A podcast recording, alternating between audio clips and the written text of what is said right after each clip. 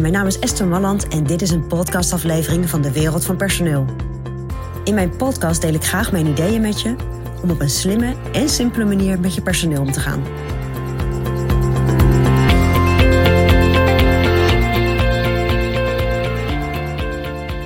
Steeds meer bedrijven denken natuurlijk goed na over een beloning.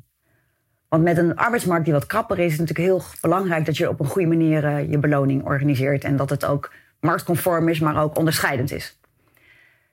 En waar ik dan ook vaak uh, vragen over krijg, is uh, hoe gaan we dat nou doen? Hè? Moet ik nou variabele beloning gaan doen of prestatiebeloning? Ja, en dat kan, dat kan heel goed werken. Hangt een beetje van de, van de, de functiegroep af waar je dat voor wil invoeren. Maar variabele beloning kan best heel goed werken.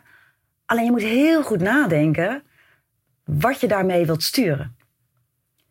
Dus als je variabele beloning wil inzetten om een bepaald resultaat te krijgen, dan moet je heel goed nadenken: oké, maar als ik het op deze manier doe, als ik op deze manier die variabele beloning vormgeef en het aan deze zaken hang, dus als iemand deze omzet haalt, dan krijgt hij dit, of als iemand zoveel meer klanten krijgt, dan krijgt hij dit, is dan ook het effect wat je daarmee bereikt, het effect wat je wilt bereiken.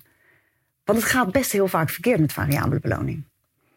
Om je een voorbeeld te noemen. Uh, er is een tijd geweest dat de pakketbezorgers werden afgerekend, en misschien is dat nog steeds bij bepaalde bedrijven, op het aantal pakketten wat ze afleveren. En in het begin betekende dat dat de pakketten gewoon in de tuinen lagen bij, bij klanten. Dat is geen overdreven voorbeeld, dit is echt wat er gebeurde.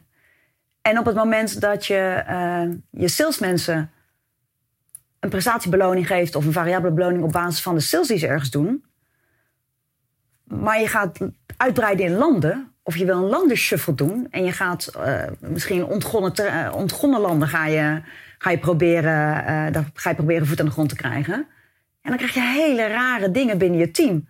Want wil een bepaalde accountmanager, die wil niet een nieuw land hebben, omdat dat weer invloed heeft op, op zijn variabele beloning.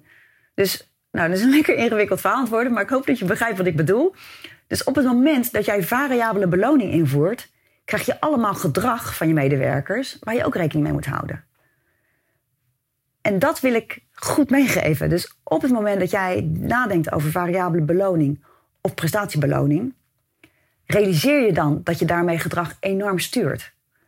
En dat kan heel positief zijn, maar nogmaals, het kan ook heel negatief uitpakken en niet uitpakken op de manier zoals jij voor ogen had toen jij dacht, nou, dat is mooi stimulerend. Is dit heel concreet?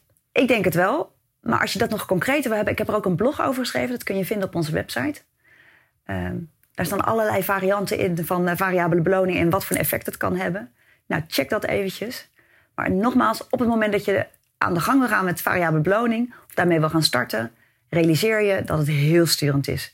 En dat is mooi, maar kan ook neveneffecten hebben die jij niet wilt. Nou, denk daar goed over na. Dat is mijn persoonlijk advies vanuit de wereld van personeel.